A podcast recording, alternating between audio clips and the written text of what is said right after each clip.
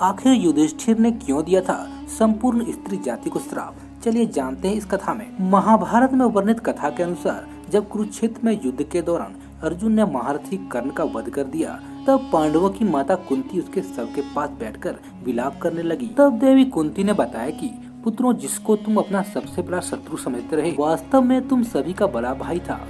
कर्ण राधे ही नहीं, बल्कि कौनते ही था। अपनी माता के मुख से ऐसी बातें सुनकर पाँचों पांडव दुखी हो गए।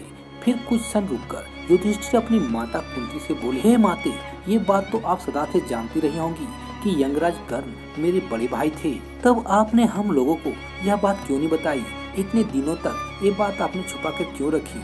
आपके एक मौन ने हम सभी भाई को अपने ही भाई का हत्यारा बना दिया। इसीलिए मैं आज इस धर्म क्षेत्र कुरुक्षेत्र में सभी दिशाओं, आकाश और धरती को साक्षी मानकर सभी स्त्री जाति को श्राप देता हूँ कि आज के बाद कोई भी स्त्री अपने अंदर कोई भी रहस्य छुपा